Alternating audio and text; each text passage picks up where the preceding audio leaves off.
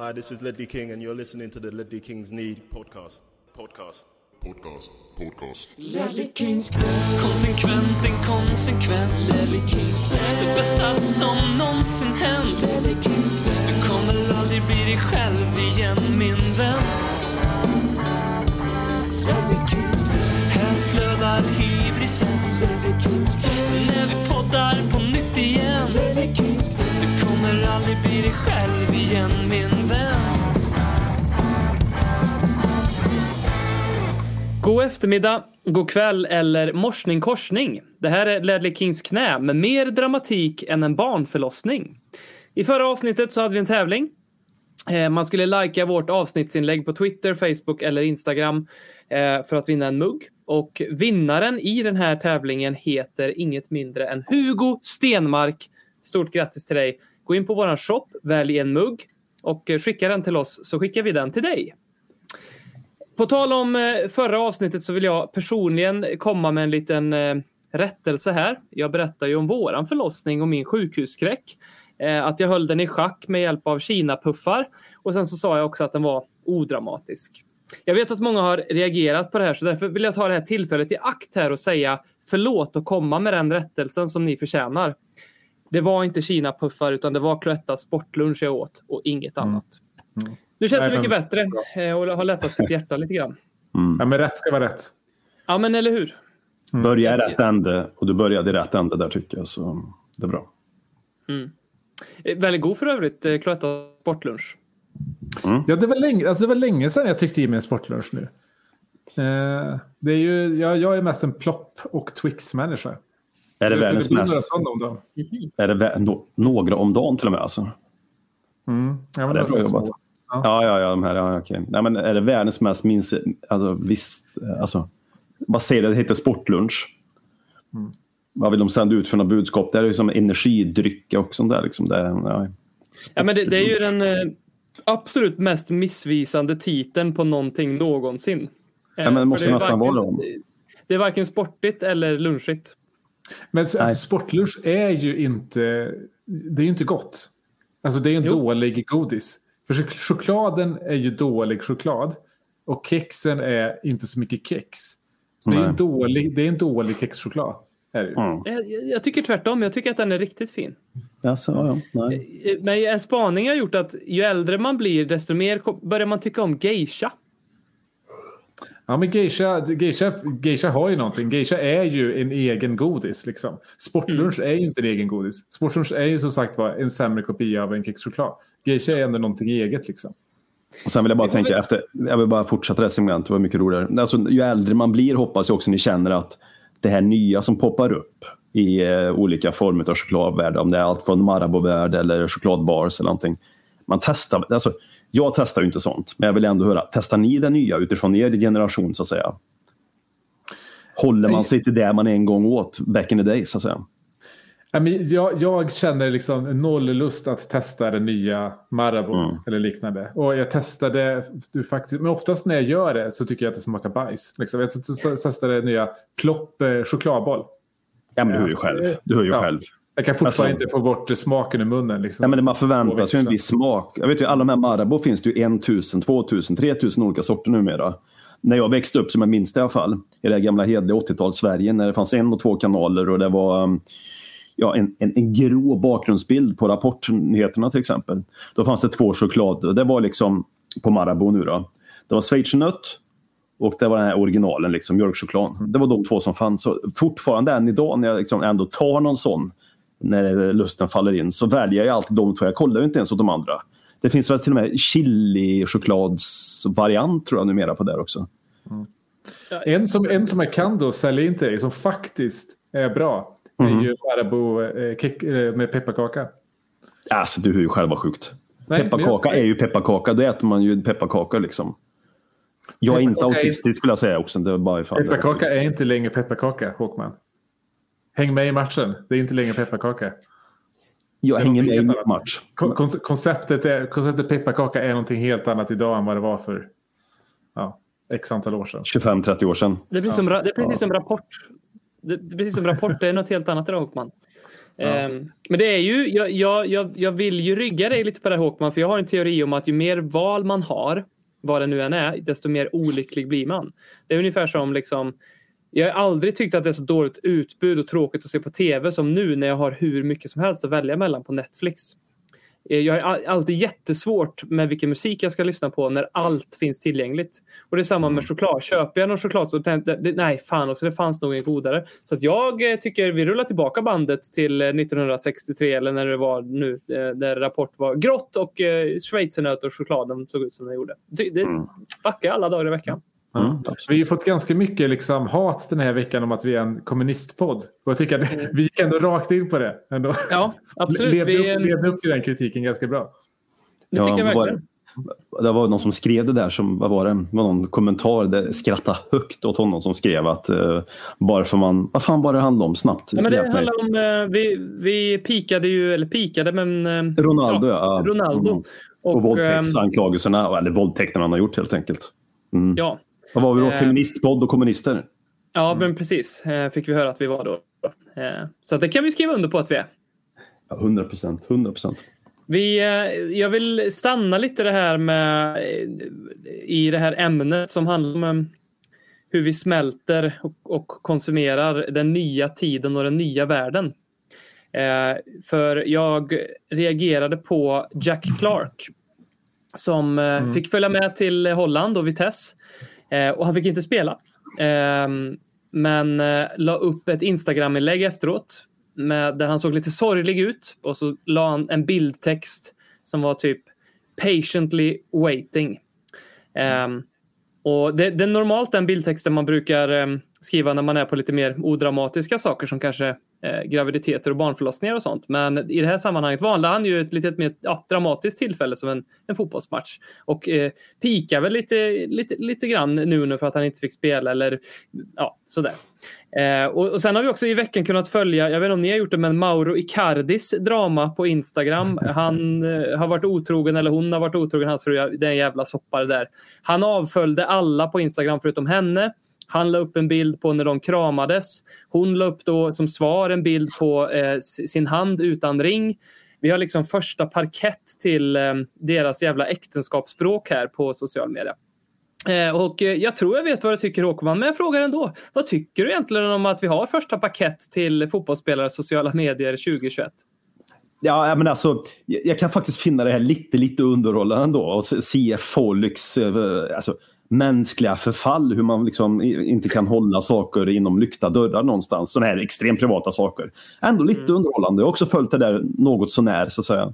Och det här borde ju liksom avskräcka alla klubbar, föreningar, i allt från division 4 och uppåt att inte vilja ha någonting med Mauro Icardi att göra. Nu är inte han den enda liksom, boven i dramat. Vanda Nara som hon hette från början. Hon har väl också sin historia hur hon då hittade Mauro Cardi på en jävla båt tillsammans med då sin dåvarande pojkvän som var Maxi Lopez. Och hon har också gått den där vägen bakom någons rygg och allting. Det är en jävla soppa. Det har varit en soppa i alla år där på något sätt. Även redan från då, sju, åtta år sedan, när fan det var när ni träffades under de förutsättningarna till nu. Ja, men, tänk, att ha, tänk, tänk er själva att göra en sån grej med respektive liksom. Ja, men vad sänder det för signaler? Vad är han, Mauro Icardi? Är han 27 eller 28? 29? Någonstans där eller? Är det inte var- väldigt... Jag reagerar på att du är väldigt påläst på det här. Du, jag, det förvånar mig att du har följt det här dramat, att du kan redogöra för detaljer jag inte hade en aning om. Är det så? Nej, men det är så. Jag, var ju knivskarp i början. Wanda, Vandas liksom flicknamn och grejer. Det var Ja, liksom, ja, ja, ja. Jag var knivskarp och så i början också. Att det, på något sätt är jag under här underhållit med någon, någon decimal. Liksom. Jag vet inte vad det säger mer om mig. Det är kanske jag som har gått ifrån... Eh, jag kanske börjar uppskatta liksom, mer kanaler, mer valmöjligheter. För det är också det som gör att man får se detta. Ja. Ja. ja. Nej, men jag tycker ändå, med, med allt det som hänt i liksom Wanda eh, och Mauro Gate så är ju ändå Jack Clark är fortfarande den största idioten den här veckan. Tr- Trots allt det där. Alltså att han lägger upp den. Så han har inte bevisat för fem öre väl att han ska få spela. Han har fått, ja, I fjol fick han jättemånga chanser. Eh, han, har, han har varit utplånad, inte imponerat någonstans. Är det någon som inte har liksom till, gjort tillräckligt mycket för att vara kaxig i det läget så är det Jack Clark. Eh, och också att han gör det efter en förlust. Visserligen mot Vitesse eh, och en förlust som vi kommer liksom... Eh, det, det, det där löser vi ändå. Men nej, Jack Clark. Jag, jag, jag, nej. Större idiot än Icardi. Och då är det ändå Icardi. Det tog Icardi, vad tog det? Två veckor innan han hade tatuerat in eh, Wandas eh, eh, eh, egna barn med eh, Maxi Lopez på, på kroppen. Jack Clark är en större idiot. På tal om detaljer. Det säger också någonting om Icardi. Jag vill prata Ja. mer om Icardi istället. Alltså, att han tatuerar in. Han hittar, går ihop med Vandanara som blev eh, vad heter hon, Vanda Icardi sen. Maxi Lopez barn. Inte hans egna barn. Låter det sjunka in. Det tatuerar han in några månader, några veckor efter de har börjat träffas. Bara låt det sjunka in liksom. Alltså, har, har ni hört något så idiotiskt? Mm. Hans Holmér är ju mer knivskarp dagarna efter Palmemordet liksom än vad eh, Mauro Icardi har varit i det skedet. Eller? Ja, jo. Då tycker jag det är lite befriande med fotbollsspelare som är dåliga på sociala medier. Eh, och som inte spelar ett spel med det. Typ Joe Hart när han lägger ut fel bild eh, efter vi hade förlorat en match i, i Europa League förra året och så lägger han ut three points och sen så fick han be om ursäkt för det. Och Alltså, det vem var det? Var det inte Carlton Cole eh, som... Eh, jag tror det, det var någon West Ham-spelare som efter en eh, match eh, la ut en tweet där det, där det stod... Han har liksom bara copy-pastat från sin, eh, från, från sin PR-partner. Så han, han skrev så här. Lägg ut någonting ungefär så här. Det var tråkigt att vi förlorade. Så la han ut det. Liksom, så. Tycker det är lite befriande. Ja, men det, så, så, sånt där kan jag gilla. Eh, alltså mer åt, jag kommer inte ihåg om det var Carlton Cole, men det, det var någon i West Ham i alla fall. Jag tycker hellre det än liksom Joe Hart-biten. Där det uppenbarligen är då liksom en... Eh, de, har en byrå eller en konsult som, som liksom inte riktigt har koll på fotbollen som sköter allt det där. Då är det mycket bättre att säga Carlton Cole, eller vem det nu än är, vägrar ge ifrån sig sitt konto. Han ska i alla fall publicera själv. Sen har han ingen aning om liksom vad han ska skriva, men så kan du göra det själv. Det, kan jag, det hedrar honom. Mm. Vi fick ett ganska fint inlägg av Mikael Johansson på vår Facebook, på tal om sociala medier. Eh, jag ska försöka läsa det här med den affekt som jag tror att han skrev detta i. Vem av er blir nästa manager? Ring Livi och be om tjänsten. Det är Livi som har klantat sig, inte Nuno. Porsche skulle ha varit kvar innan portugrisen Mo kom. Må han förstöra andra klubbar innan han slutar sin gärning. Om jag mötte den förmätne skithuggen, skithögen skulle jag knuffa omkull honom och stampa det gnidna aset i bröstet 10 av 7 dagar i veckan. Men det är jag, Spurs sedan 67. Är det här ett lyssnarmail? Ja, Jag älskar våra lyssnarmail. ja det var Eh. väldigt härligt. Men sa han, må han förstöra andra klubbar? Ja, Sa han det? Mm. Eh, Under, underbart. underbart. Portugis, portugis, vad sa han om port, port, portugris. Portugris. Ja, det var Ja, bra. sån sak. Mm. Ja, sån. Eh, är frågan vem av, eh, vem av oss som hade blivit tränare där? Ja, exakt. Du har ju lite i blodet. Du har ju ett idrottsblod med din, eh, din syster som är liksom landslagshöjdhoppare, din, din bror som är fotbollstränare. Eh, du har det ju med, ja, din, din pappa var ju fotbollstränare åt dig och mig också när vi var, Mm. när vi var unga. Eh, så du har, du har det ju i, i blodet. Mm. Jag, tar, jag tar det gärna. Ja. Eh, absolut. Varsågod. Då Vars, sticker- varsågod. Jag, jag är inte avundsjuk. ska jag säga. Långa poddar, långa poddar, långa poddar om Spurs. I förra veckans avsnitt så um, ramar du in uh, supporterskapet ganska bra Per när du sa att uh, supporterskapet är som ett enda långt, eh, en enda lång injektion av botox. Mm. Vilket stämmer på så många sätt. Eh, denna veckan har jag hittat en väldigt bra metafor för hur det är att vara Spurs. Eh, en man i Windsor som ligger eh, söder om London var ute i sin trädgård och fixade lite. Då händer det, det som man tänker kan hända men som aldrig händer. Att ett flygplan som skulle landa på Heathrow tömde sin tank med, avföring och kiss eh, i luften. Och det här träffade honom. Eh, det är BBC jag hämtar eh, det här ifrån. Eh, och de skriver det så fint. Liksom. Eh, de, de, de sparar oss detaljerna. De skriver The man and his garden were splattered in a very unpleasant way when human waste was dropped from a plane. Ehm, och jag tycker det är en ganska fin metafor för hur det är att vara Tottenham-supporter eh, vecka ut och vecka in. Man eh, mindar sin egen business, går ut i sin egen trädgård och så kommer det likväl liksom när man inte trodde på något vis att det kunde bli sämre eller man kunde bli mer negativt överraskad. Då kommer ett flygplan och tömmer all sin avföring eller så kommer Tottenham och tömmer all sitt dåliga spel på en. Ehm, nu, precis innan vi började spela in här så tweetade Fabrizio Romano ut om att eh, Nuno fortsatt sitter, sitter säkert. Vi ska prata om, om, om hans eh, vara eller inte vara här, men jag vill höra Per, vad tror du Nuno menade efter matchen mot West Ham när han sa att vi var det bättre laget? Jag är inte så säker på om han har helt fel. Alltså så här, vi var inte sämre än West Ham i den här matchen. Eh, vi, vi var, det här är en match som, eh, tror jag, Loris sa väl att så här, med, med, med lite bättre karaktär i laget så hade vi, även om vi inte hade vunnit så hade vi i alla fall inte förlorat. Jag tror att fram tills de gör 1-0 målet så är vi, vi är inte det sämre laget. Första halvlek är jävligt tråkig och om, om vi är dåliga så är West Ham lika dåliga. För, för de, de, de skapade inte något, något mer, men första halvlek var ett sömnpiller. Jag tycker att vi går ut i andra halvlek och gör en eh, börjar den bättre. Vi har ett bättre tempo. Vi, vi, har, vi har några lägen där vi ska också ha en straff, ska vi komma ihåg. Eh, Men sen så är ju det som är det bedrövliga är ju hur vi reagerar på 1-0 målet. Eh, att vi inte har ett enda skott på mål i andra halvlek och det är inte första gången det händer. Så, eh, så jag är inte så säker på att han har fel. Över 90 minuter tycker jag inte att vi är sämre i alla fall.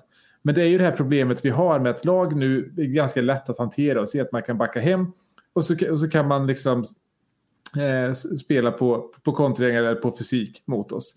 Det som vi är dåliga är att i den här matchen, till skillnad från liksom Villa eller Newcastle, eh, så har vi ju, eh, jag tror vi drar på oss totalt fyra frisparkar.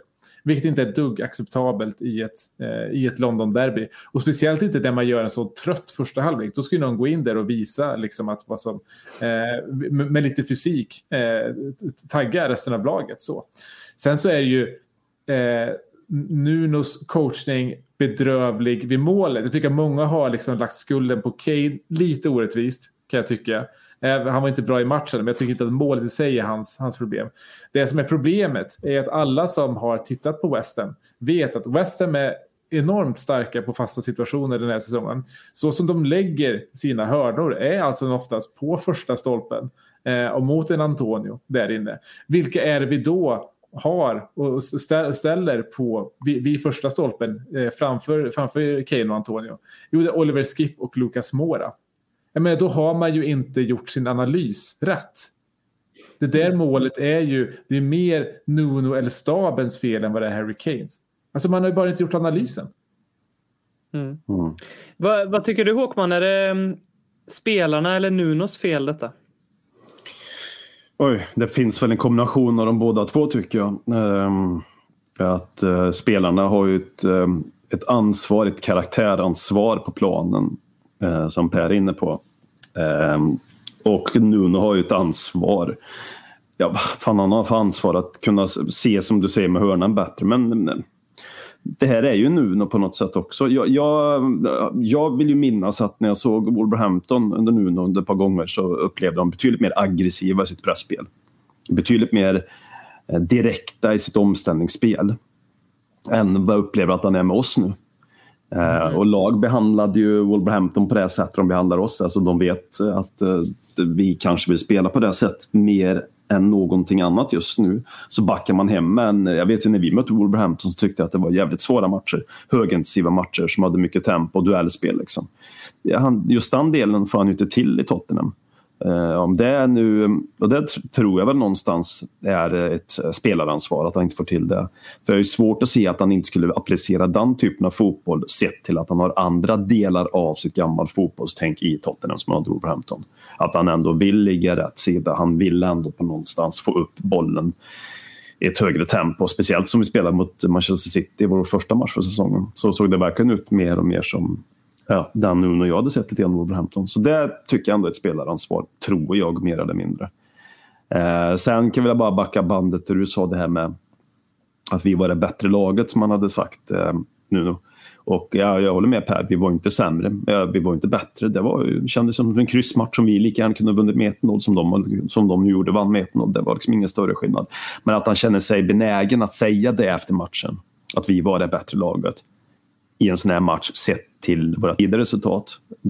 Det ser jag som att han börjar bli lite stressad. Mm. Att han börjar liksom eh, väldigt mån om att förklara att vi var det bättre laget när vi själva verket inte var så tydligt det bättre laget.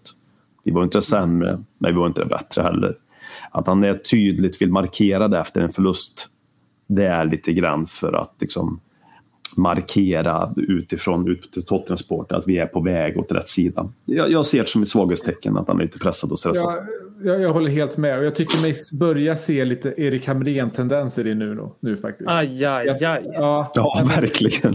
Det det. Han, han, kan inte säga sanningen om vad som händer. Han vill vara, han vill vara, han vill vara vän med alla i laget. Han vill vara liksom, han vill plisa alla. Jag börjar se lite de tendenserna framförallt liksom, utifrån om man tänker tillbaka till de första intervjuerna med Nuno.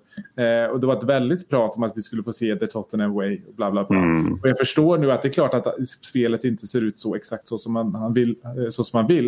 Eh, men det är, inte det, det är inte det Tottenham way. Alltså han, han, han sockrar alltid sina ord. Man känner, man känner inte att han alltid talar sanning. Och det blir väldigt tydligt efter en sån här match. Att, ja, okej, okay, vi, vi, vi, var kanske inte sämre. Det kanske inte är en, liksom, det kanske inte är lögn. Men du säger ju inte det alla går runt och tänker på. Alltså så här, vi har förlorat fyra derbyn av fyra möjliga. Ja, det... Det, det... är klart att det är en inställningsfråga och, och, och det ska du kunna adressera. Hugo Lloris kunde adressera det i intervjun efteråt. Att vi, att vi saknade karaktär i laget. Mm. Eh, skulle vilja se lite, lite, mer, liksom, lite mer ärlighet för nu. För, för det börjar bli ganska kraftiga eh, Erik Hamrén-vibbar och vi vet ju vad det leder till. Mm. Snart står han där i scarf.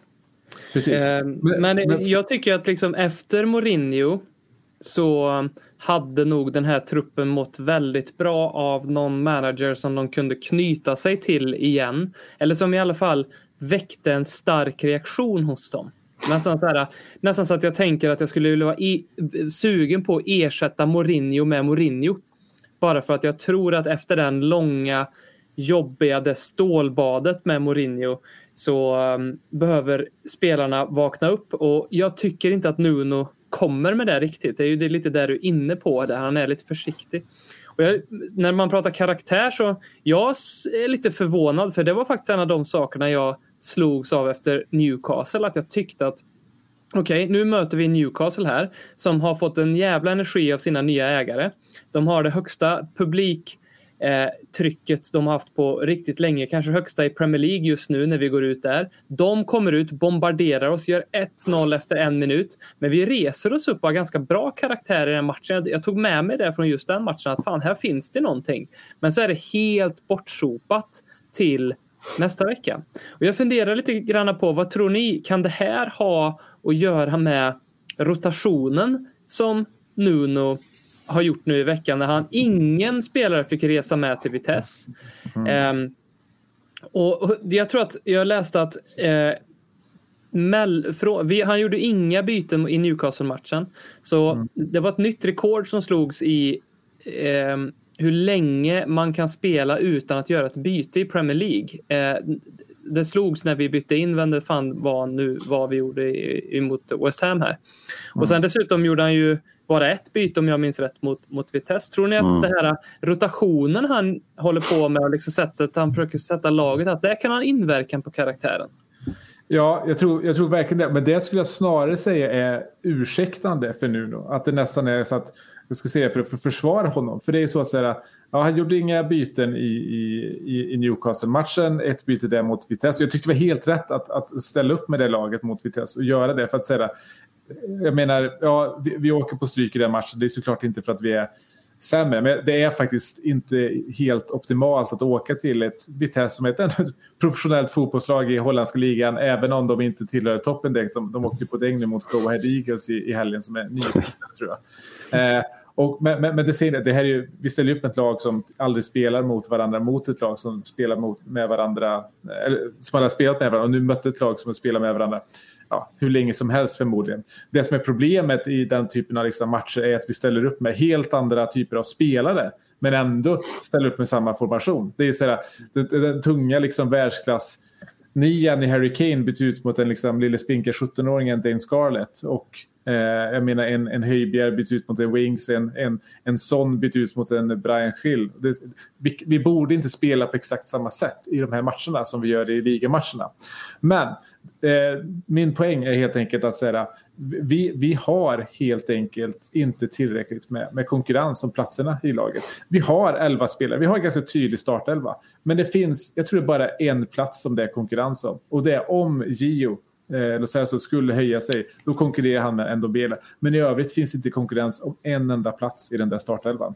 Och det är klart att när du skickar ner hela, ett helt annat lag till Vitesse, då vet ju alla att säga det är klart, jag, jag kommer få spela, jag kommer få starta eh, mot, eh, eh jag kommer få starta mot mot West Ham. Jag kommer få starta mot, mot United här nästa helg också. För vem, vem fan ska bytas ut? Eh, det, Kane har ju absolut ingen, ingen konkurrens. Eh, det hade han ändå i fjol. Det är inte som att vi på allvar skulle sätta in eh, Son som nio och byta ut Harry Kane och sätta in en Bergwijn istället.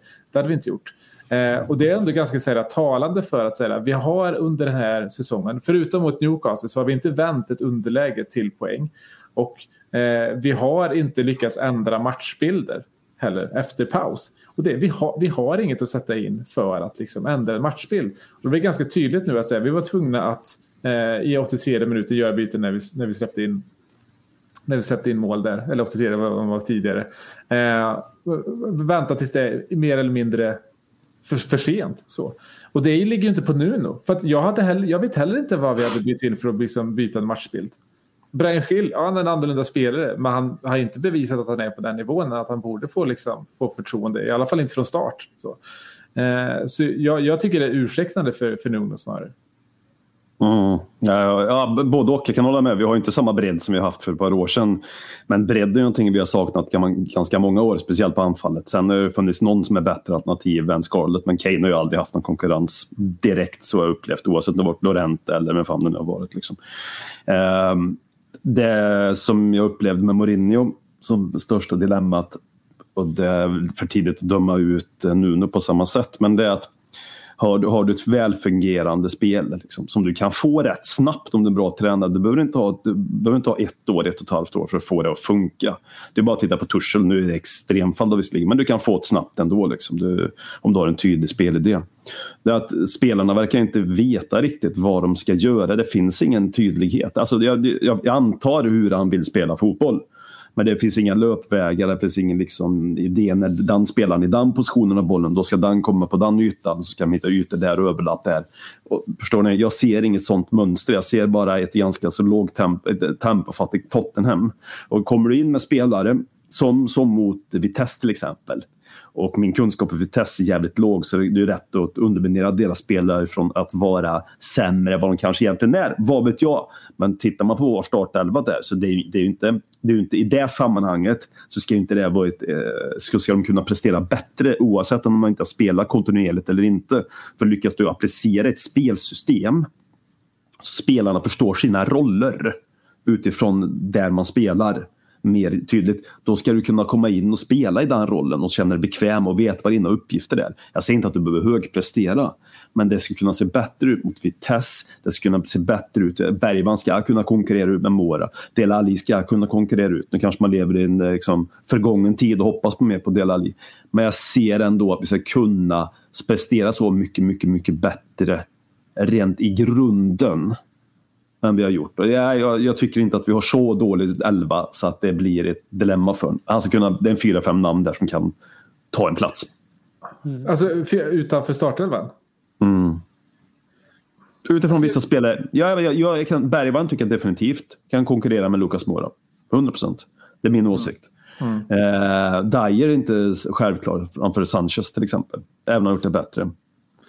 Nej, jag håller med. Men det är också, så här, det är också spelartyper som är varandras... Liksom, alltså de, de, de är ju lika varandra. Alltså, ja, ja. Jag tror Sanchez och Dyer gör... Alltså jag håller med om det. Med, mm. med det är ju ingen större skillnad för vårt spel. Liksom. Nej, nej, men- in, han har också så möjlighet, han kan slänga in eh, Bergman, men det blir som att slänga in en extra anfallare. Alltså, vi har inget, Mm. vi ingen, jag tycker inte att vi har något, något sätt att liksom, eh, ändra vårt spel. Vi har ingen plan B, om man säger så, under en match. Liksom. Det är det Jag vi saknar. Så vi hade liksom under här, sista tiden med Pochettino eller med Mourinho när liksom Eriksen var på väg ut och, och spelet inte riktigt funkar. Det fanns en plan B i Eriksen i att slänga in och ändra en matchbild på grund av hur han var. Eh, och det är väldigt synd att vi inte får ut det här eh, av Los Celso som vi har sett i Argentina till exempel. Vi försökte lite grann när vi körde en 4-3-3 eh, och det gick ju helt enkelt inte. Jag vet inte riktigt. Alltså det blev ju alldeles för, för stora ytor lediga och det var väl för att säga Höjbjerg blev inte en sittare utan han skulle liksom han skulle switcha lite med Lo Celso i den där liksom box-to-box-rollen och det, det blev helt fel. Eh, och, men, men jag tror att vi behöver mer eh, av den typen av, av spelare. Kanske att man ska offra en Lucas Mora till exempel. Eh, nu är ju inte Lucelso någon som är bra att spela på, liksom, på kanten så. Det har vi ju testat många gånger och det har inte funkat. Eh, men jag tror att vi behöver, för det har varit så här för oss ganska länge nu, att det är ganska lätt att liksom utmanövrera oss i att backa hem och vi har haft det problemet jättelänge. Men vi har, och, vi har inte liksom lyckats adressera det.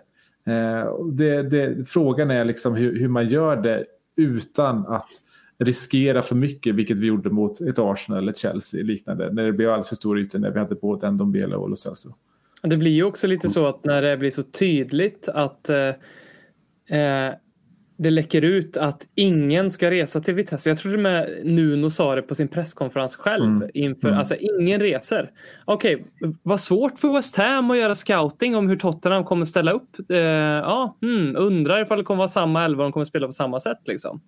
Det, det, sen så saknar jag, eh, jag tror du skulle säga Jorente.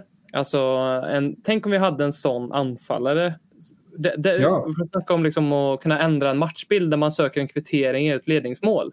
Det blir ju så här, okej nu kommer det hivas in bollar i boxen. Det spelar ingen roll hur jävla duktiga försvarare man har. Det kommer vara jävligt jobbigt eh, att möta en sån stor när, när det kommer inlägg på inlägg på inlägg. Liksom. Mm.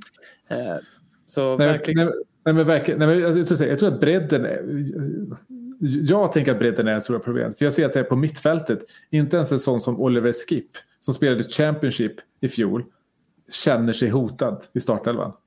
Nu är för han en av, liksom, han tillsammans med Romero var de enda som visade känslor i, i derbyt.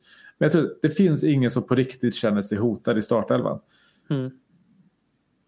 Nej, Ehm, mm. Ja, ja, ja alltså, ehm, mitt, mitt utlägg handlade mer om bredden, inte om spelartyperna vi saknar. Jag trodde det var där vi började diskussionen. Det var därför jag svarade som jag gjorde utifrån att det finns konkurrens i laget.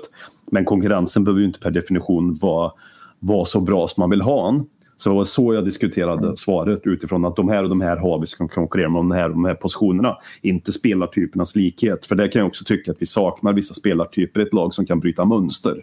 Speciellt offensivt sett med en annan typ av kreativitet och få uttrycka sig på det sättet.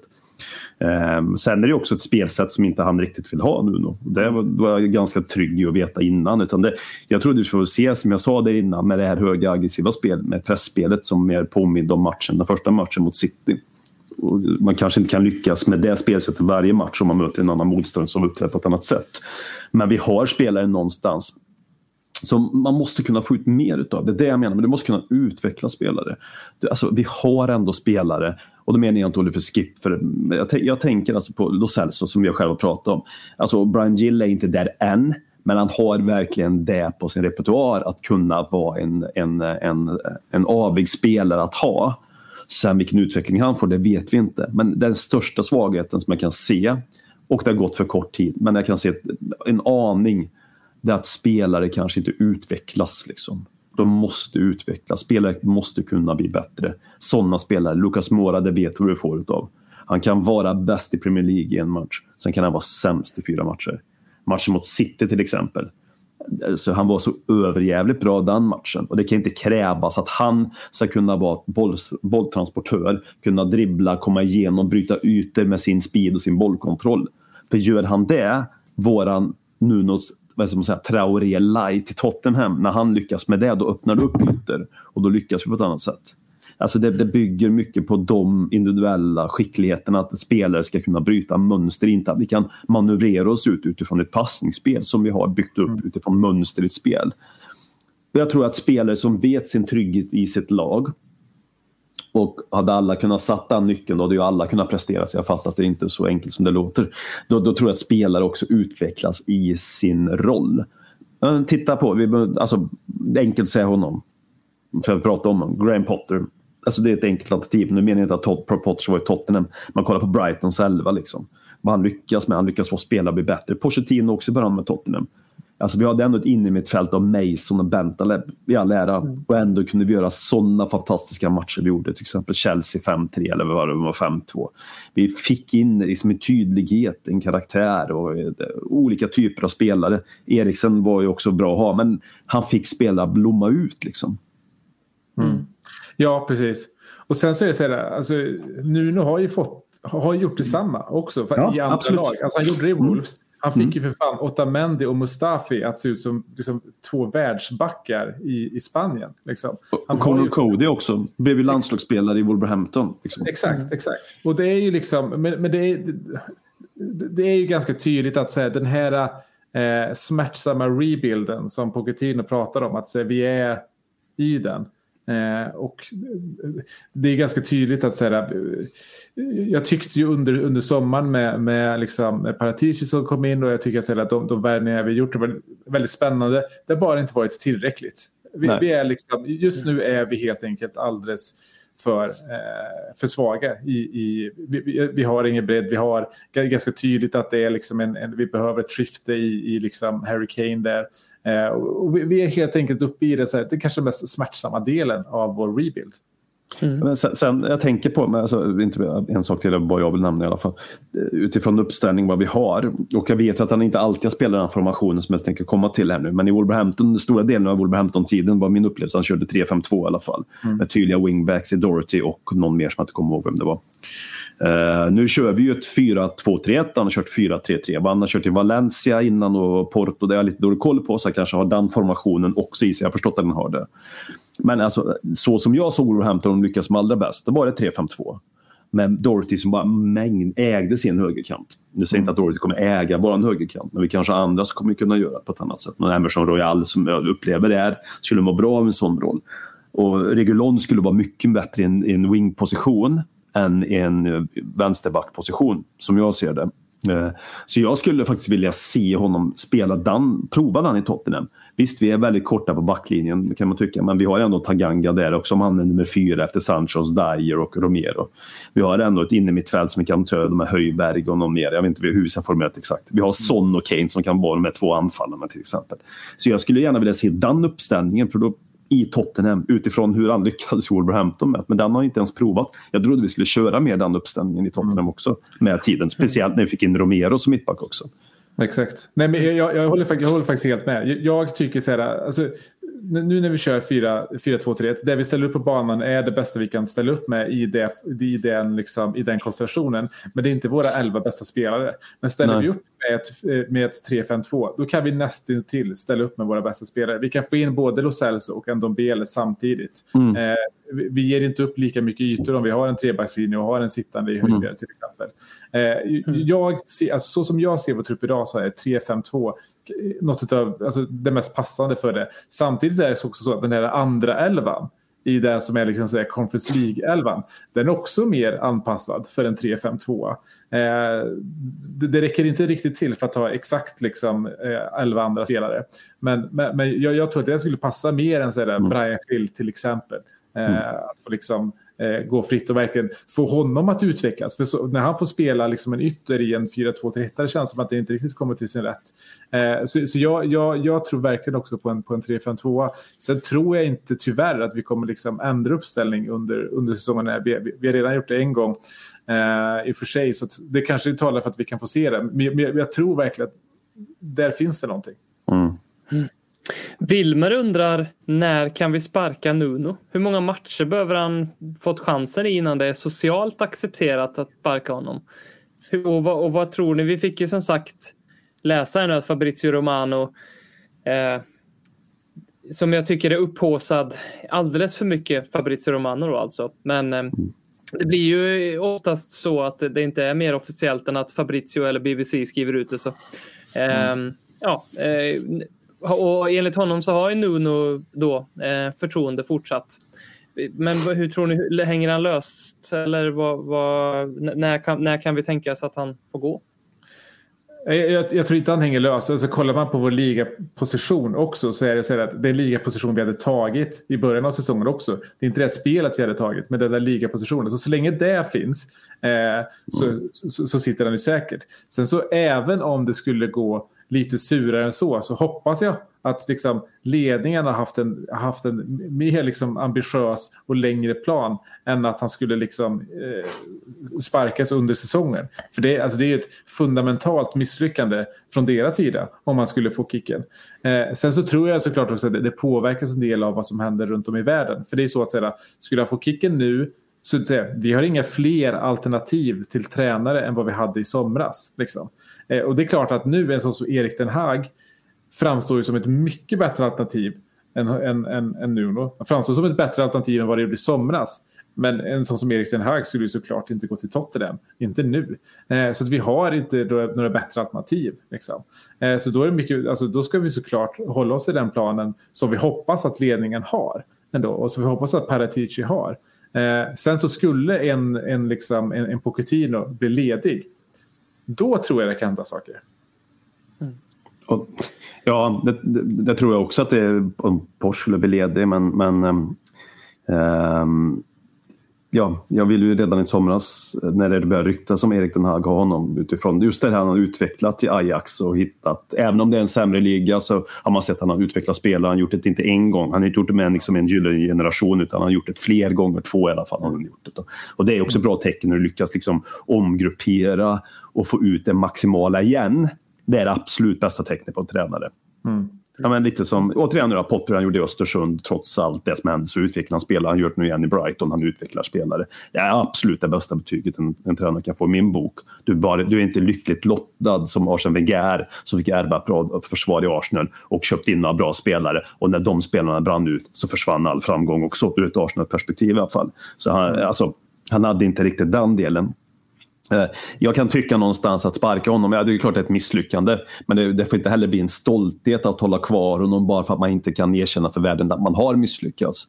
Eh, och är det någonting som, nu är det ju också Paratici som har varit delaktig, han är högst delaktig, har fått honom verkligen utan honom så det hade vi aldrig haft nu och tänker jag heller, eh, som jag upplevde det. Så är det också en, en, en eh, som man säger, en måste vara viktigt, viktigt, viktigt att förstå att Daniel Levy han sätter inga tränare.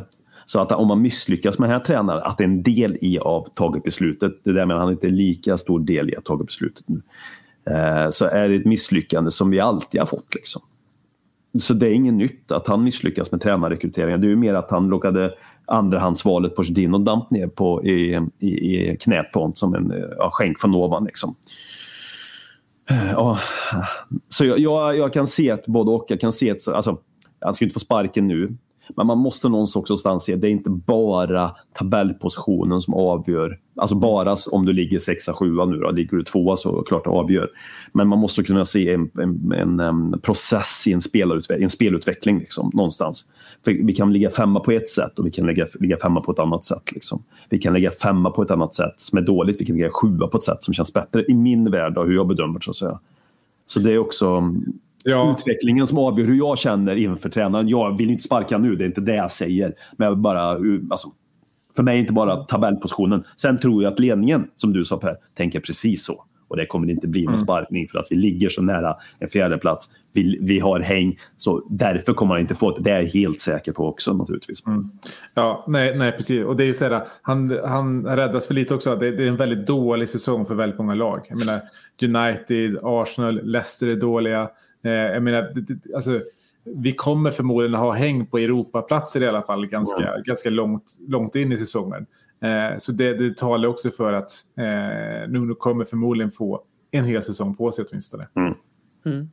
Det är kul att du nämner Arsene Wenger, för han ska vi ju prata lite mer om. Men eh, först så tänkte jag att vi kunde ta en liten titt ner i arkivet.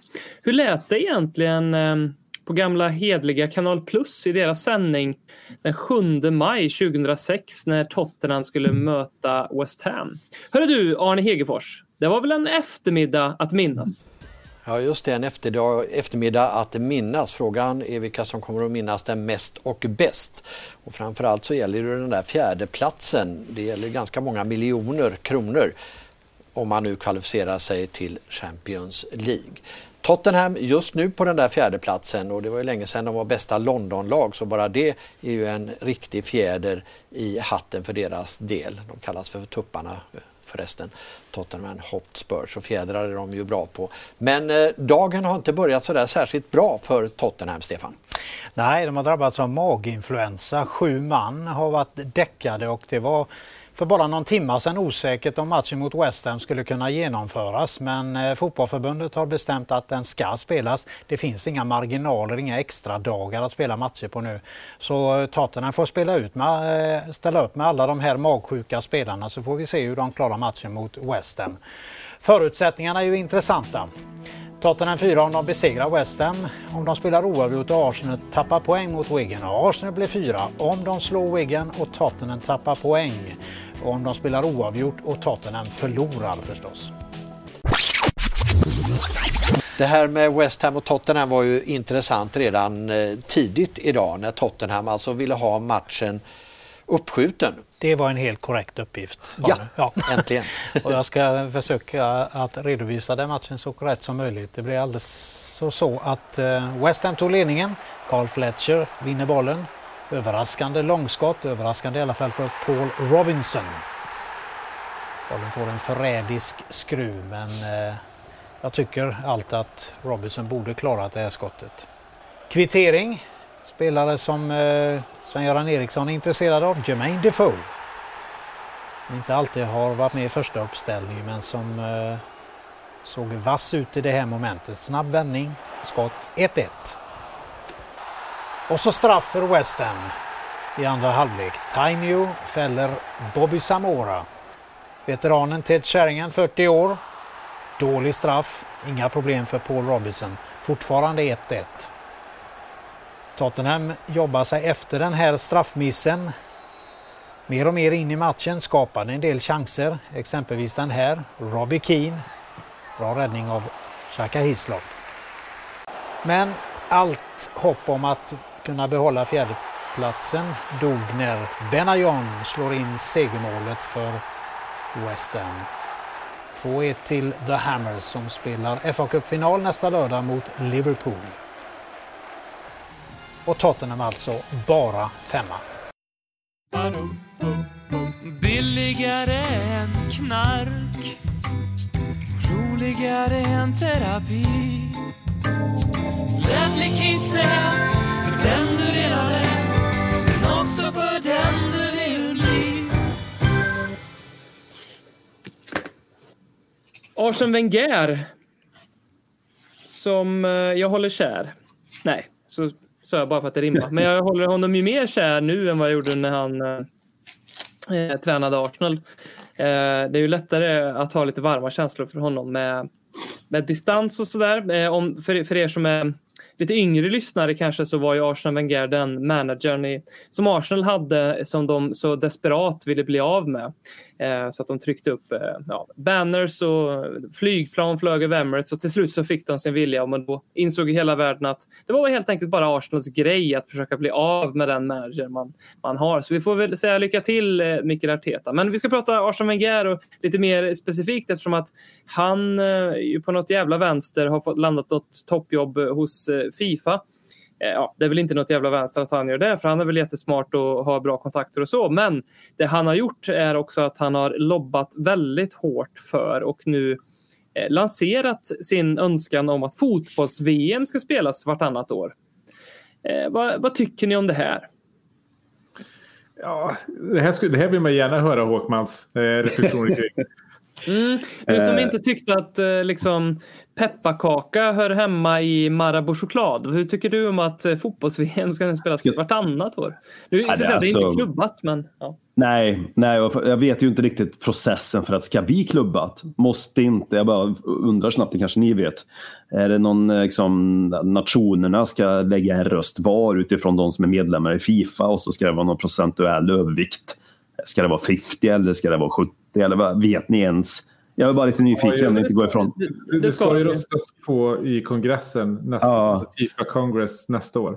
Ja, precis. Och man kan ju se, man, kan ju, man har ju svårt att tro att det, där, att det inte kommer vara lite pengar under borden för att ja, men du röstar här varannat år till exempel. Mm, Och så är det lite pengar under bordet till eh, Gambianska fotbollsförbundet eller till eh, Mexikanska fotbollsförbundet eller till Italienska fotbollsförbundet eller till Svenska fotbollsförbundet för han också guld med Håkan Sjöstrand som kanske inte har den bästa, ja skitsamma.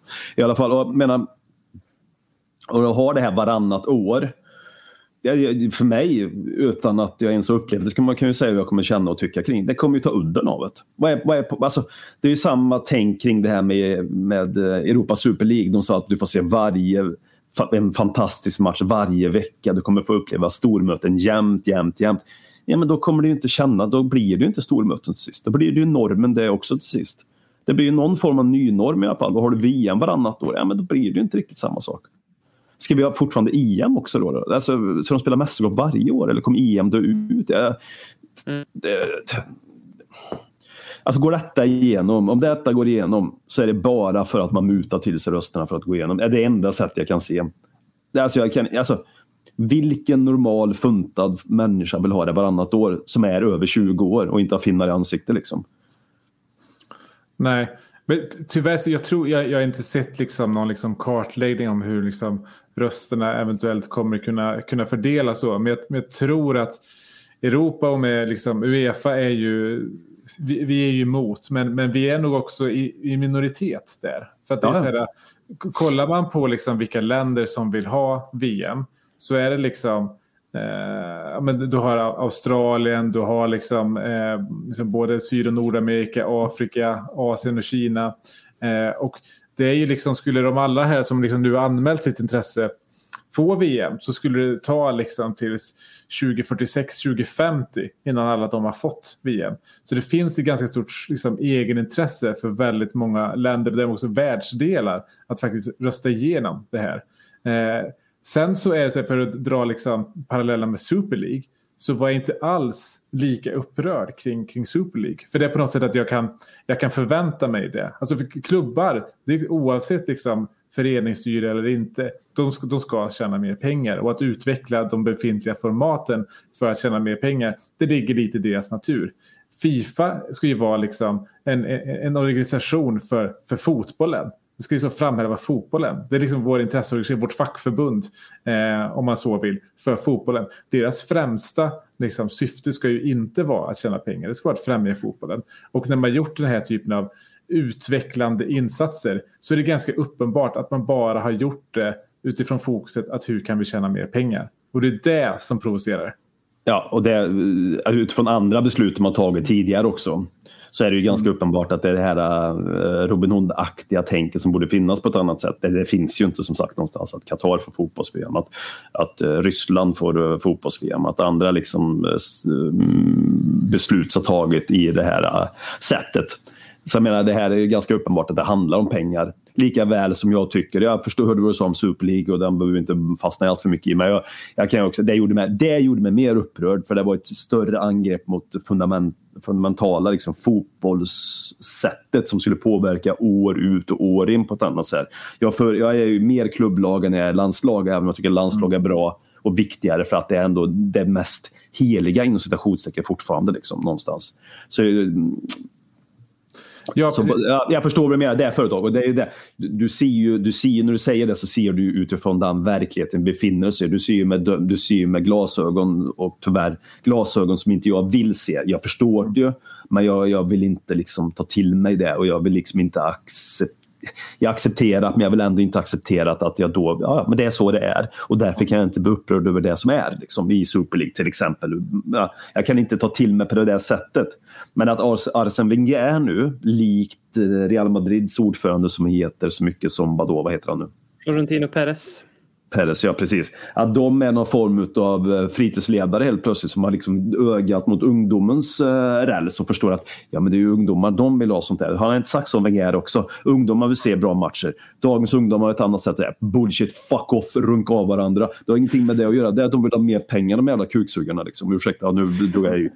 Får många pip där. Ja, men jag blir irriterad. De använder... Det är korruption, det är korruption på hög jävla nivå. Wenger, som man ändå trodde någonstans, var ändå någon form av um, men i den här nivån, min upplevelse i alla fall. Jag trodde mer om Wenger, även om han var tränare i Arsenal, att han, hade, att, han, att han stod för saker och ting. Utifrån att han stod för en tydlighet, han ville Arsenal som, som, som hur de spelade, utan hur han stod för att de ville inte, alltså ekonomiskt, de ville inte köpa på sig massivt med spelare utifrån deras liksom, budget. Att han stod för någonting av liksom, sunda värderingar utifrån, utifrån dagens fotboll. Förstår du? Och när han går in och blir en jävla pionjär för det här och använder att de har liksom lyckats locka fram utifrån en jävla Fifa-generation att det är så här det är. Det, alltså det kanske finns en sån undersökning, men det är en undersökning som är skapt för att ge dem ett resultat som de vill ha. Eller hur? Det är vad jag tror. Mm. Men I alla intervjuer som man ser så refererar de ju till att säga, ja, men det här samhället och sociala medier har gjort att saker och ting går snabbare och snabbare och därför måste också fotbollen hänga med. Jag menar, det är ju en trendspaning som inte ens håller gymnasienivå. Nej. Och det, det bygger bara på att de använder de här referenserna för att det ska gynna dem i deras process att få igenom saker som då genererar mer pengar till dem själva och till andra människor runt omkring dem. På tal om att vi, på tal om att vi fick en stämpel som en viss typ av politisk podd. Men det behöver inte vara det. Du behöver inte vara vänster för att tycka de här sakerna tycker jag. Utan du, det, det behöver inte liksom bli en politi, politisk åsikt bara för att man tycker så här som jag tycker. Så tycker jag inte att det borde bli det. Liksom. Eller hur? Alltså, vi lever i en tid eh, där det har skett på senare år eh, jävligt mycket större förändringar i fotbollen än på länge. Mm. Eh, så här, VAR, hyfsat stor ny grej. Utöka EM till mer lag, utöka VM till mer lag, spela eh, VM på, på, på vintern, eh, mm. dela upp EM och spela i hela Europa, Nations League, Europa mm. Conference League, Superligan. De pratar om att det ska vara kortare matcher. Det är som att det liksom har blivit VM i att komma på nya idéer för hur fotbollen ska förändras. Vi, vi lever mitt i det. Och det jag upplever är att det, det är en ganska stor dissonans i förändringsbenägenheten hos oss supportrar i sporten gentemot hur gärna Fifa och klubbägare och sådana saker vill driva på saker. Och som ni är inne på. Eh, de tror att de är några pionjärer och att alla ska följa. Men i själva verket när man sätter örat mot rälsen så folk vill inte ha det här. Vi, kan, kan vi inte bara fotbollen få vara som den alltid var? Kan det inte bara finnas schweizernöt och vanlig jävla Marabou och inte Marabou pepparkaka och popcorn och skit? Jag, jag tänkte på eh, för att hylla min farfar lite som jag gärna gör. Han föddes 1921 eh, och dog tyvärr förra året så att han hade fyllt 100 år i år om han hade levt. Men eh, han är ju lite anledningen till att jag sitter här. För han eh, växte upp i England och tog med min pappa på fotboll. Eh, och de gick på den här fotbollen liksom när, det, när det var 100 000 pers på Wembley och alla stod upp. Och min pappa kände inte marken under sina fötter på en hel match. Men han såg matchen, han flöt omkring liksom i trängseln hit och dit. Och, och, så här, och, och eh, anledningen till att min pappa började tycka om fotboll var ju för att hans pappa tog med honom och i förlängningen är det ju därför jag sitter här. Eh, och min eh, farfar slutade titta på fotboll på 60-talet för att han tyckte att den började bli alldeles för kommersiell och, in, och inte alls likna någonting som den en gång var.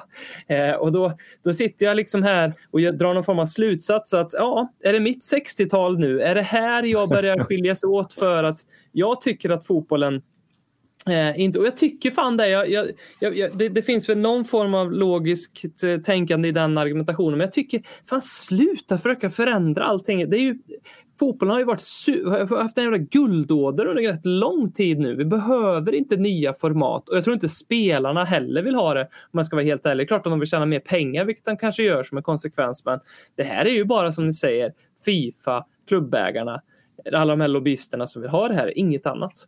Mm. Mm. Nej, men jag, jag tror att såhär, jag, jag är inte lika såhär, liksom, traditionalist i det. Jag kan se liksom, viss förändring kommer att ske. Jag tar Super League, spelar ingen roll att vi säger nej till det nu. Det kommer komma ändå om liksom, fem till tio år. Men det som jag inte riktigt fattar är att såhär, om man vill utveckla fotbollen och skapa mer av en produkt som folk vill ha och säga att såhär, folk vill ha fotboll på världsklass och vi ska ge dem det. Ja, men det, det, folk vill inte ha landslagsfotboll. Det är inte fotboll i världsklass. Landslagsfotbollen är ju sämsta fotbollen. Alltså det, Mm. Se liksom Emil Kraft springa runt där. Det, det, det, det, är inte- det, är inte, världsfotboll. Alltså det, det är i så fall klubblagsfotboll som är den attraktiva produkten. Alltså det är den attraktiva Mm. fotbollsprodukten, det är där pengarna finns. Eh, nu finns det i, i fotbolls också såklart, men det är inte det är inte den attraktiva fotbollen som vill vi se. Det, det är inte det som är liksom landslagsfotboll, eh, som landslagsfotbollen är.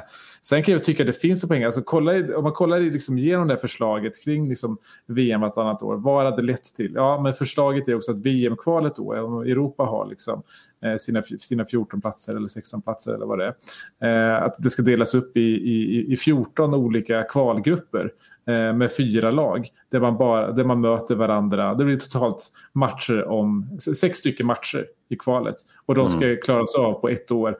Eh, tre matcher i mars, tre matcher i, i, i oktober. Där har jag svårt att se eh, att länderna skulle gå med på för där förlorar de pengar. Eh, Sydamerika gör kanske inte det för de har ju bara, vad är det, liksom, tio lag som tävlar om sex platser eller vad det är. Men jag tror tyvärr att det finns för många krafter som vill det här. Saudiarabien var ju det förbund som la in det här förslaget, vilket ju såklart lär spela på en del liksom, konspirationsteorier, eller i alla fall mutteorier. Eh, Asien, absolut. Alltså det finns, jag tror att Europa är ganska ensamma om att eh, vilja ha det vart fjärde år och att ha den här liksom, traditionalistiska synen på fotboll, tyvärr. Sen så ska det bli väldigt intressant med det, för det har verkligen blossat upp ett krig mellan Uefa och Fifa eh, på sistone. Där eh, Fifa oftast verkar vinna, men där Uefa i alla fall vill fortsätta bråka. Och det är ju ganska lovande framåt, att se liksom en beef mellan Uefa och Fifa. Eh, liksom, det, det är som att se liksom, Kong, King Kong mot Godzilla, fast det är, liksom, det är två monster man hatar tävla mot varandra. Det är ganska nice för att säga oavsett vem som dör så blir man lite glad. Eh, men det är ju ändå så här, för vi är en tid, om vi ska prata om tiden vi lever i, så är det också en tid där vi disruptar eh, olika branscher. Och det här är definitivt en bransch som behöver liksom, eh, mötas av en disruptiv förändring. Kan vi få en Fifa-utmanare, en Uefa-utmanare? Eh, det, det var lite det som tyckte PSGs ägare var inne på lite när vi pratade eh, om, om, om, om Super League och lite annat. Men jag tror att det skulle kunna finnas en sån en utmanande kraft. Jag vet inte vart det skulle komma ifrån, men jag tror att det finns en sån, en sån öppning. Ja, ja. Det är ju ett ämne som man skulle kunna- kunna ägna um, två och en halv timme åt att bara prata det här känner jag. Liksom. Det finns många Ja. saker som växer i mitt huvud när du pratar Per. Som jag vill bara känna, "Bra, spy alla på och tänka nej, nej, nej, tänk inte så. Det, jag förstår, jag- alltså jag, jag fattar liksom också. Men jag är definitivt mycket mer på Robins sida här liksom också i den här åsikten och det är ju helt fine. Disruptiv är inte ett ord du slänger med ofta. Nej, det är det ju definitivt inte. Men jag låter er hållas. Kör ert ordbajseri och plocka upp lite sådana här äh, akademiska poäng där på äh, era flanker. Där. Det är helt okej. liksom. Kul. Eh, Jag tänker att vi skulle lämna över till dig eh, och så får du inleda segmentet som är skratta åt topp 6. Yes, yes. Let's laugh at the top six. They are really shit.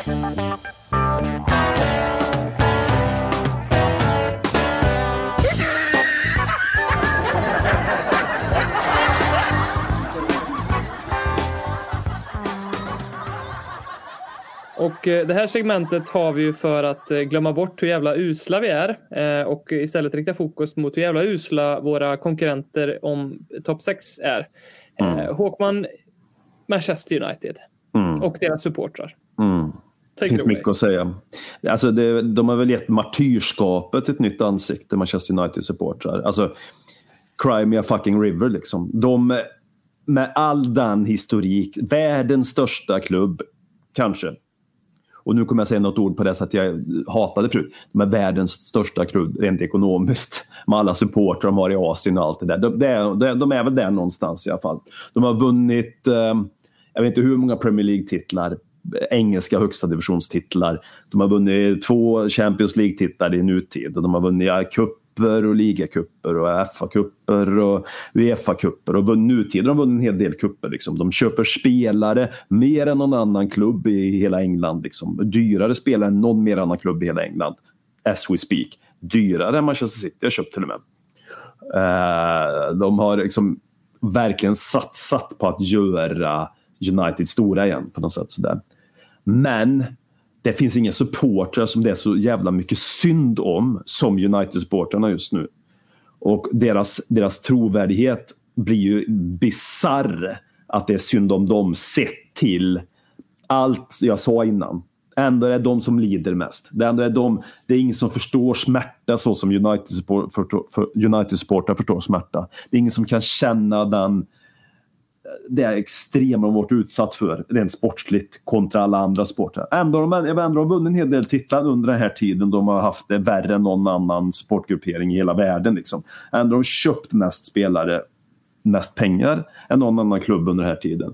Så det här martyrskapet att de, har, att de ska liksom kunna applicera sig på att vara oss till exempel. Och det finns klubbar som är mycket värre utsatta än oss. Men vi vinner ju för fan ingenting. Vi vinner ju ingenting. Och vi har väl ändå en större möjlighet då till att liksom och ändå ser vi det mer nyanserat än vad de gör så att säga.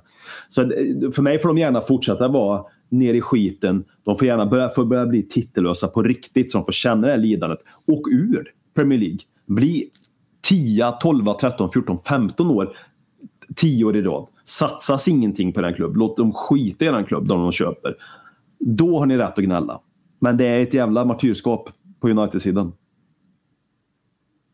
Väldigt fint eh, summerat. Man känner ju det här lite grann när man möter en United-supporter och man säger att man håller på Tottenham. Och nu låter jag som en sån här oklädsamt äcklig eh, United hybrid-supporter fast det är Tottenham-skrud.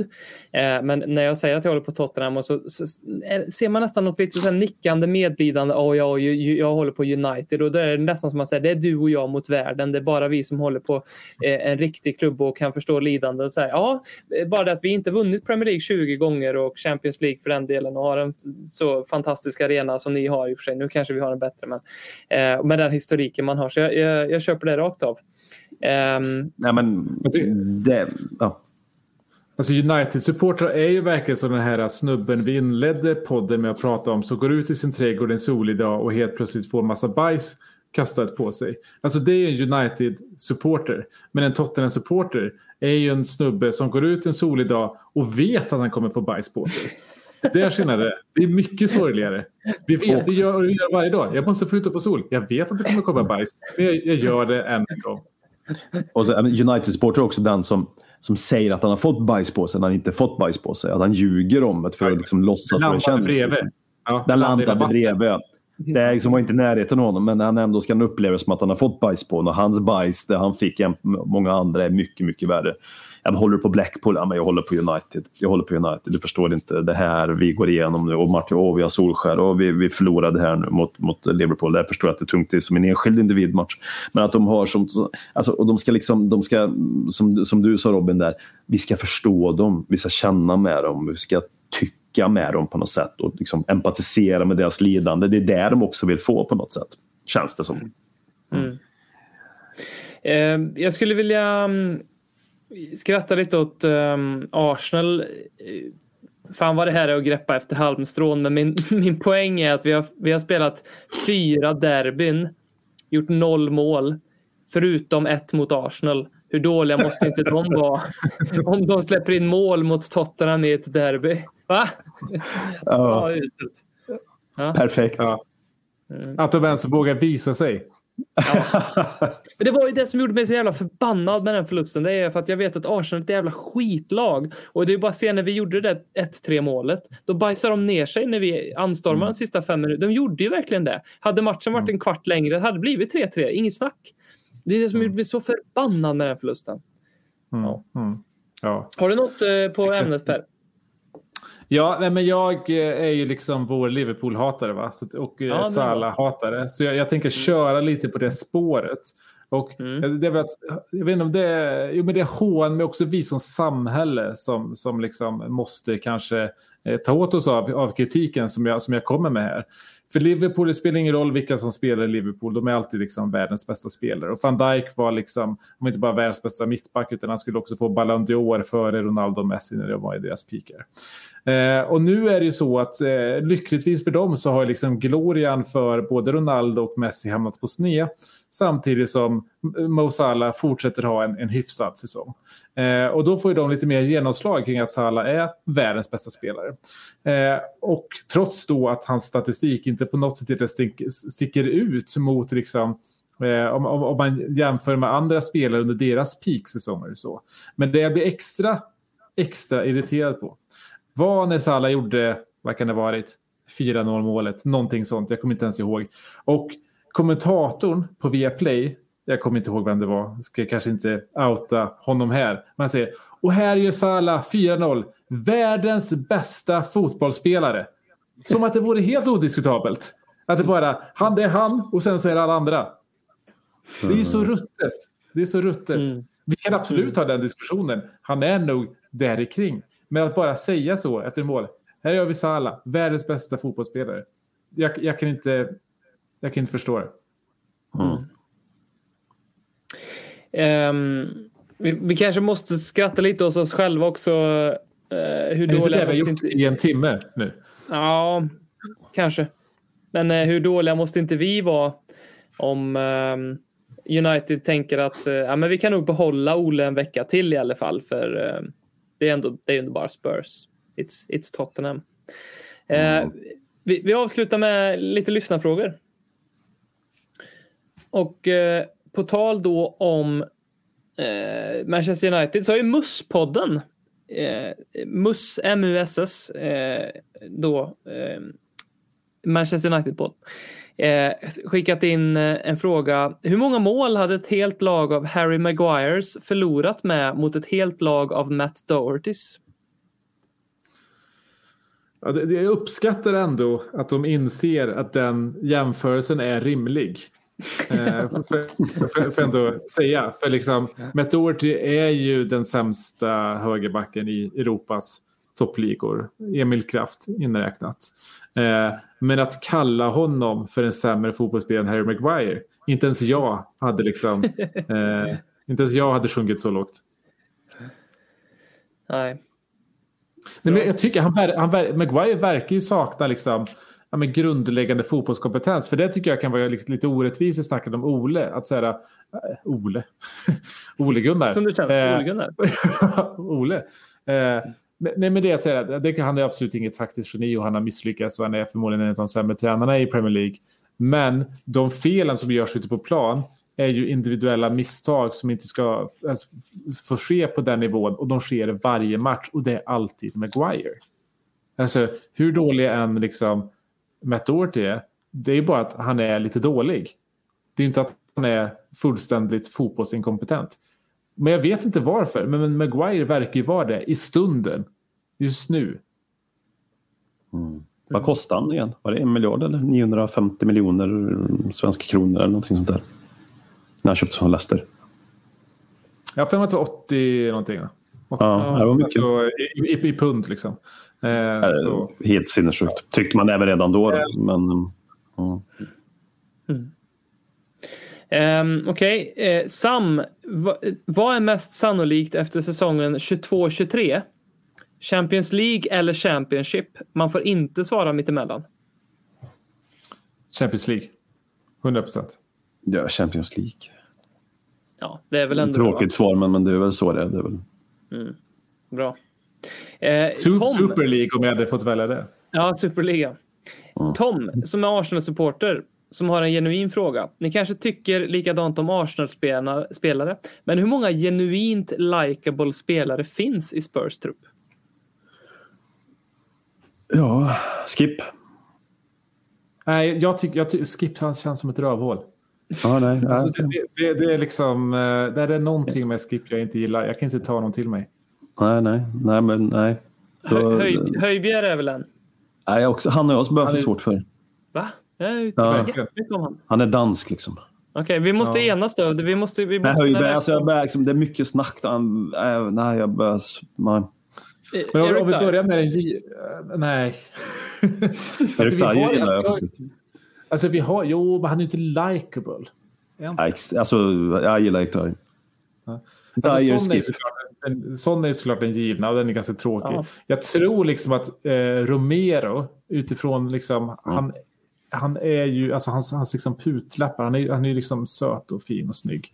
Och liksom eh, gör sitt, jag, jag, jag tror att han är ganska likable, jag tror det kommer visa sig. Eh, allt eftersom han blir liksom lite mer framträdande i liksom media och Tottenhams egna kanaler. Så jag, jag tror att han kommer bli en ganska likable person. Så. Lukas Mora gillar jag också faktiskt, måste jag säga. Lucas Moura har ju definitivt eh, den faktorn i sig Mm. Ja, men, no, nej. Han, för, han, det är nog för att jag blir för, för frustrerad av honom varenda jävla vecka när han springer in i en spelare. Han är ju som Harry Maguire tycker jag att i stunden kan han vara så fruktansvärt inkompetent när han har kanske dragit två gubbar och sen så liksom Trodde du verkligen Lukas att du kunde springa igenom honom? Eller så här, en liten halv fjompig passning åt vänster. Du, du trodde att det skulle bli bra. Alltså, fy fan. Nej, Lukas Moura känner jag går bort. Mhm. Hu- Hugo Lloris? Mm, nej, likeable. Pålitlig, men inte likeable kanske.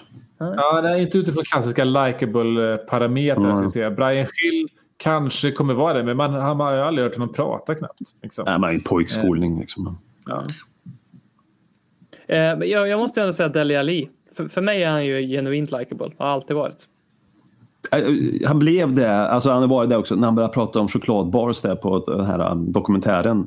Hur han nyanserade dem på, och la ut texten. Det var som ett Seinfeld-avsnitt. Liksom, när han pratade, han körde på träningscykeln. Så då blev han extremt likable för mig. Bara genom det. Vet vad jag pratar om? Kommer ni ihåg det segmentet? Ja. Jag, jag hoppas Ja. inte det var pe- Marabou pepparkaka för då undrar jag lite vad... Nej, nej, nej, det var det inte. Nej, han pratade om Bounty för mig och la ut texten om det, hur, det, hur det är smakad och eh, detaljrikt tuggmotstånd och allting. Han la ut texten väldigt fint om det. Det var Seinfeld-avsnitt över det. Då blev hans hjärna liksom Carl Pilkington-aktig och då tänkte jag wow, det här gillar jag ju. Då han Tänk om. Dele- Tänk om Delali skulle vara liksom, Tottenhams Carl Pilkington, fast det, det inte alls framstår som det.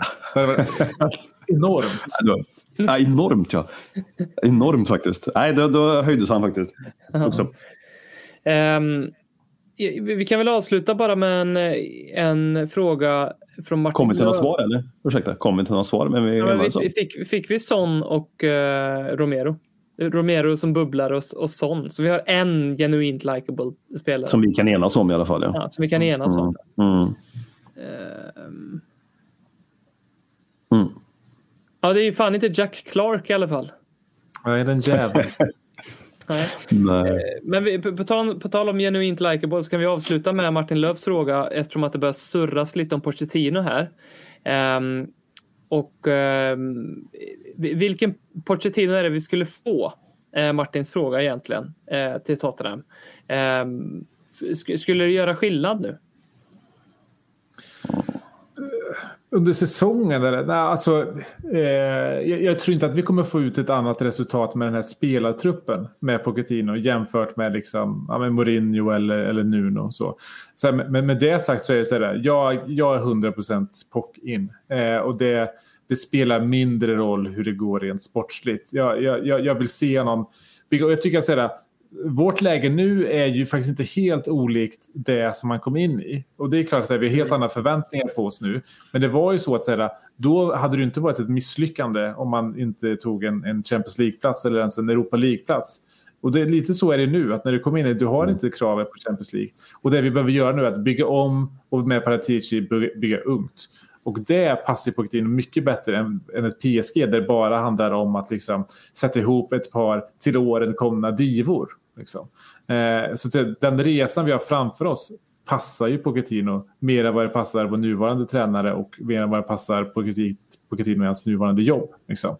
Eh, så jag tror att, och utifrån de tränarna som vi rimligtvis kan få, jag tror att liksom så här, eh, nu är Erik Ten Hag helt plötsligt out of our range. Han kommer gå till en bättre klubb.